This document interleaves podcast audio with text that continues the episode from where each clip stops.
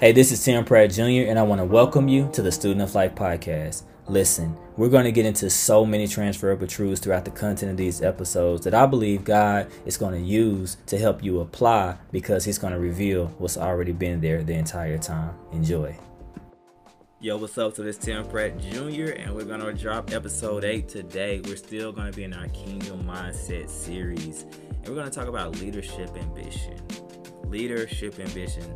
So uh, the first one of this of this uh, Kingdom Mindset series was uh, leadership development, and uh, this one, like I said, we're going to switch to the leadership ambition. Now, we do have a foundational text today, and I know ambition, usually within the context of the local church, always gets a bad rap.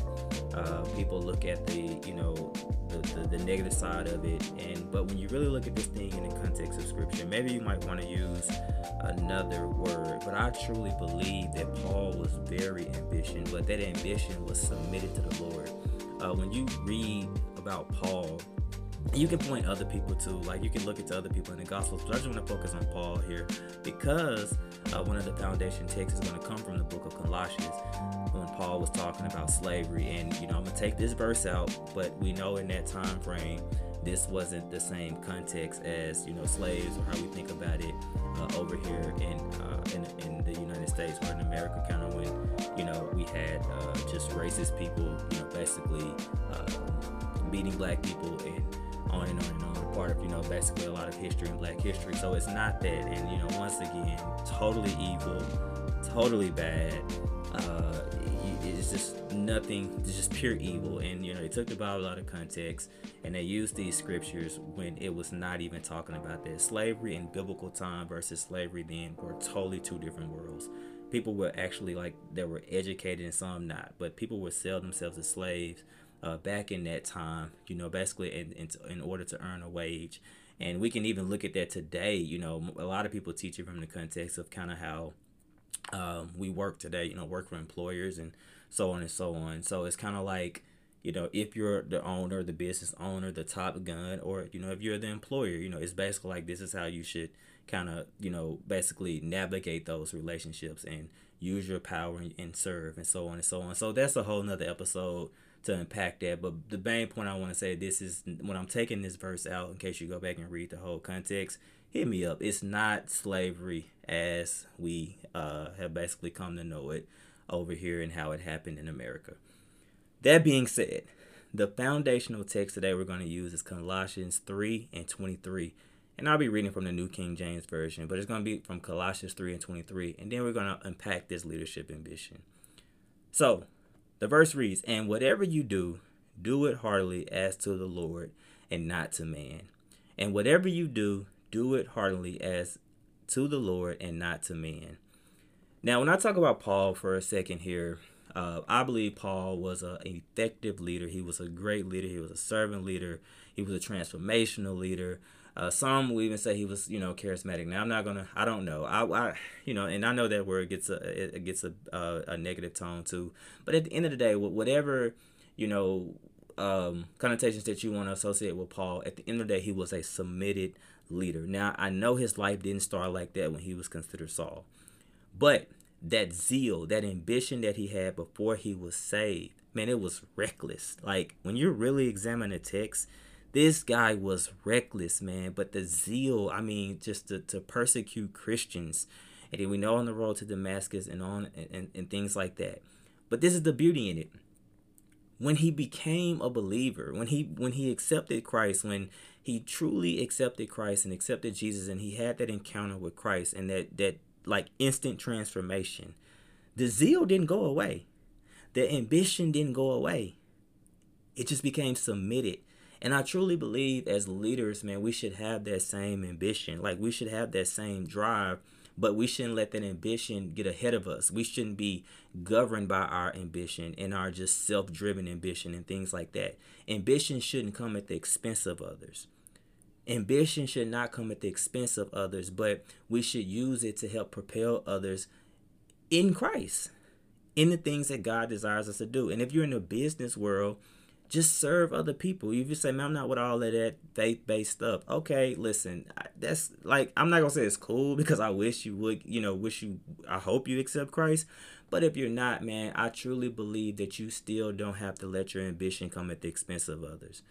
It, it can it can work in order to help serve others and to help propel others, and you will win too. You will win, man, if you truly take a serving heart. And that's not to say that you just basically do everything people want you to do that's not serving leadership. That's not like true ambition. I mean, you're you're meeting the needs of people. You're but you're still challenging people. You're you're helping people grow. You're coaching people. You're helping transform lives and so on and so on. And your ambition uh, should basically drive you. It should motivate you to basically want to do those things. And like our foundational text say, you want to do it as unto the Lord and not unto man.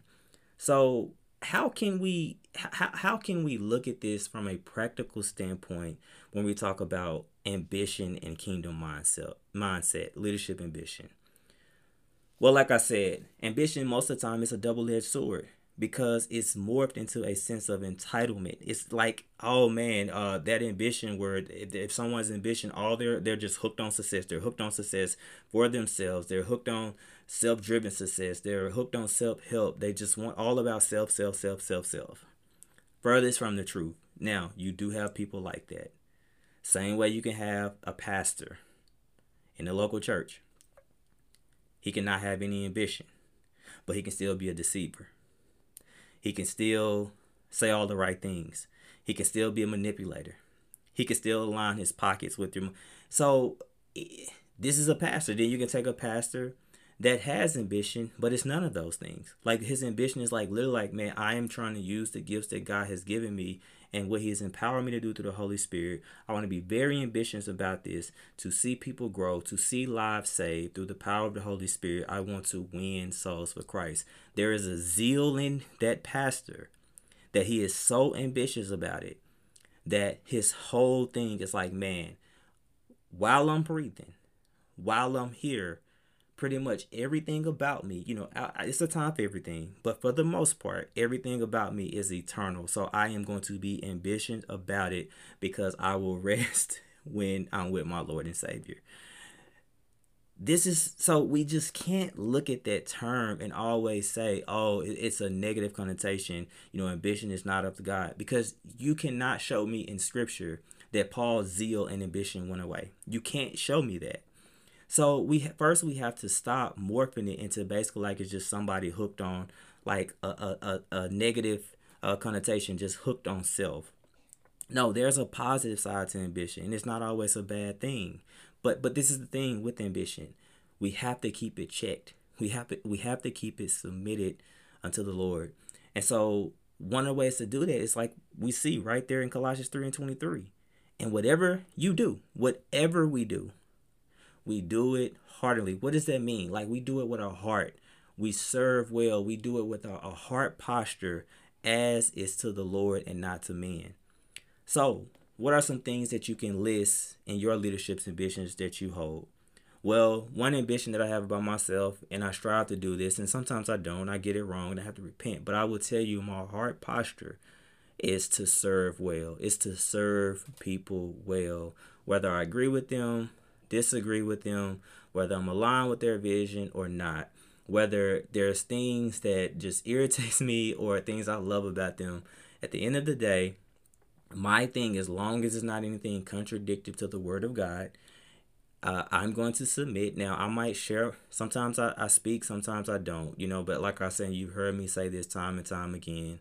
I'm a firm believer that uh, when it's my leader, and even other leaders in the organization, uh, I understand there's a proper way to challenge people, especially like in certain formats and things like that. But for the most part, depending on the sensitivity of the subject at hand, sometimes I might say, and I'd rather have that conversation offline. I that's just something I live by. Some people disagree, and you know, some people are very open about it, and everybody's wired different. But I'm a person where I truly believe in the model: you champion in public, you challenge in private. Now, there are some times where you do have to challenge in public, but you want to make sure that you have been thoughtful and at the end of the day, you are very considerate of your leader. because you don't want to become a cancer. You don't want your you don't want your, your ambition to get in the way where you start to undermine that leader. And and things like that because I've seen it and truthfully I, I even I see people with good intentions, man, but you their ambition get in the way and it's just like attack, attack, attack. And they're very passionate. That that zeal is there, but I'm like, man, this is not healthy for this group. I've seen it in the secular, and I've also seen it in a lot of local churches. Uh, and like I said, I've seen it in a lot of teams, you know, especially doing this whole agile, um, this agile leadership and coaching as agile senior agile delivery manager. So uh, one of mine is to serve well. It's to truly serve well and make sure that I'm, I'm day by day, I'm learning how to truly serve well. I, I've never arrived but that's something that I want to have a zeal about, and I want to remain ambition uh, in my leadership. Another one in mind is to coach. It's to coach, to facilitate and coach. It's something that I'm very passionate. It's something that I'm, I'm very ambitious about. Like I, you know, have somewhat of a counseling background uh, within seminary. Uh, but I also uh, have I have went you know through certain facilitating and coaching training and certifications, and I'm looking at others, and so on and so on. But uh, the, the point is, is that this is something I'm very ambitious about. Like, I love spending time coaching people, more so one on one or like a small group setting. Uh, I, it takes time. It's not an overnight process. This is something that you really have to work at because you're dealing with people. And so, this is something, once again, a part of my leadership ambition uh, that I hold to. I want to help basically facilitate and coach. Uh, next, another one of mine, and this is probably the third one. I can go into five, six, or seven, but just the last one. Um, cultivating a conducive environment for growth. Cultivating a conducive environment for growth. Now, this is something that I'm very passionate about because you've heard it time and time again. Uh, you know, basically, what is the saying? Uh, culture eats strategy for breakfast. So if the culture is not conducive for growth, for new ideas, for challenging ideas, for um, just expanding and building and just going in a direction that's pleasing to God or pleasing to their organization, if that environment, that culture is not conducive, Mean, it's going to choke that seed out every single time. Or it's going to be, people hearts are going to be so hardened that the seed doesn't even have time to penetrate. Or they're just going to be distracted in a way where it's like, man, like you can't. It, it's just like you think the seed is planted, but it's some spots there that they just truly like when once the seed you think it take root, it's like, oh man, I'm hitting these rocky spots, and and like things like that. So it the, the environment has to be conducive. It it has to be conducive in a way because when we as leaders have an ambition about man, I'm going to work on the culture through the power of the Holy Spirit if you're in the context of a local church and even in your secular environment. Uh, and I'm trying to slow down in my communication. Uh, that's some of the feedback that I get because I do get passionate about these topics. But uh, the point is, man, I have a ambition to truly say, let me take take a step back, and what am I doing? Let me look at the system, because yes, I'm all about people. You know, people to me create culture, especially leadership. But you also want to make sure you have the right systems in place in order to support your leaders and support your people. So it's like you get the right people, but you also build the right systems, and then things end up taking care of themselves. So that's an area that in, in 2023, from a te- technology or agile standpoint, uh, I'm going to dive deeper in and study uh, basically like systems coaching uh, to, to pair up with, you know, basically, like I say, team enterprise coaching and things like that. So, uh, and then, you know, taking that in the context of like, man, how do you do this in the context of the church, you know, from an executive standpoint, when you just look at operations and ministry, not to get in the way of the word of God or worship and things, but how do you support it? How do you facilitate and you sustain this output uh, as you're in your leadership, uh, as a, as a leadership ambition of mine? So for me, this is like what I believe God is put in me. This is what I believe that I'm wired and that zeal is. And right now, like I'm I'm doing it, you know, in the secular as a part of my senior agile delivery, and I'm I'm trying to basically do this as an associate pastor as well as a, a like a leadership coach. Or facilitator, uh, for lack of better terms. So you just want to make sure, man, that you truly have submitted your ambitions to God.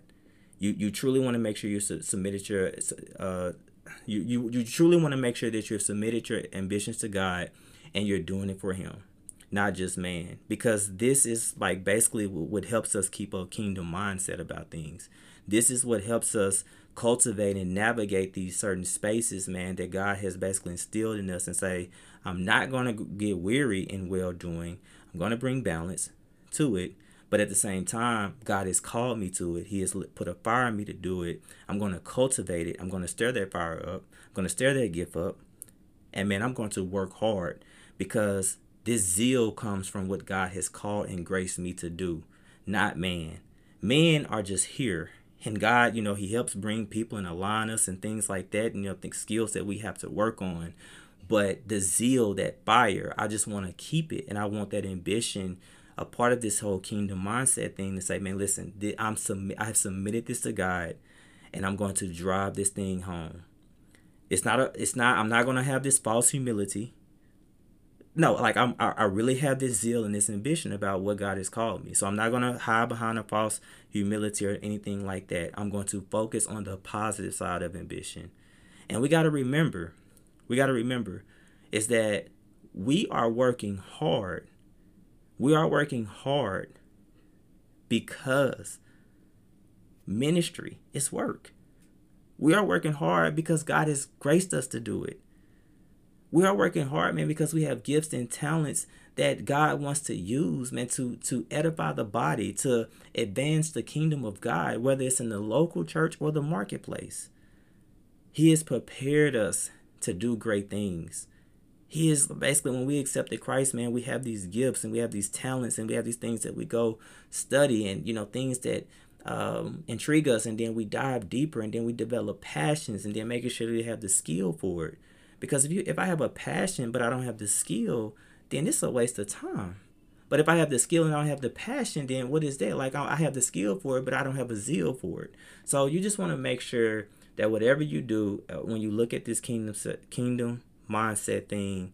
It's just what has God placed in you? What is that ambition, that zeal, that fire that He desires to do through you? So I want to encourage you, man, figure it out and remember Colossians 3 and 23. And if you have some time, read the whole chapter 3. Reach out to me and we can unpack this. If you disagree, I, listen, I'm open for it. But you cannot tell me that Paul, uh, when Saul became Paul, his zeal and ambition went away. No, he just submitted it.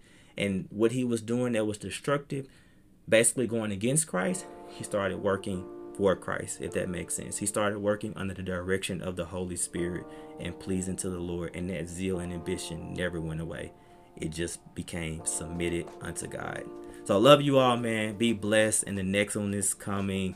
We're going to continue to rock this Kingdom Mindset series out. Like I say, feel free to hit me up if you want to dive deeper or whatever you want to do, man. I, I love this area. Leadership is one of my primary passions.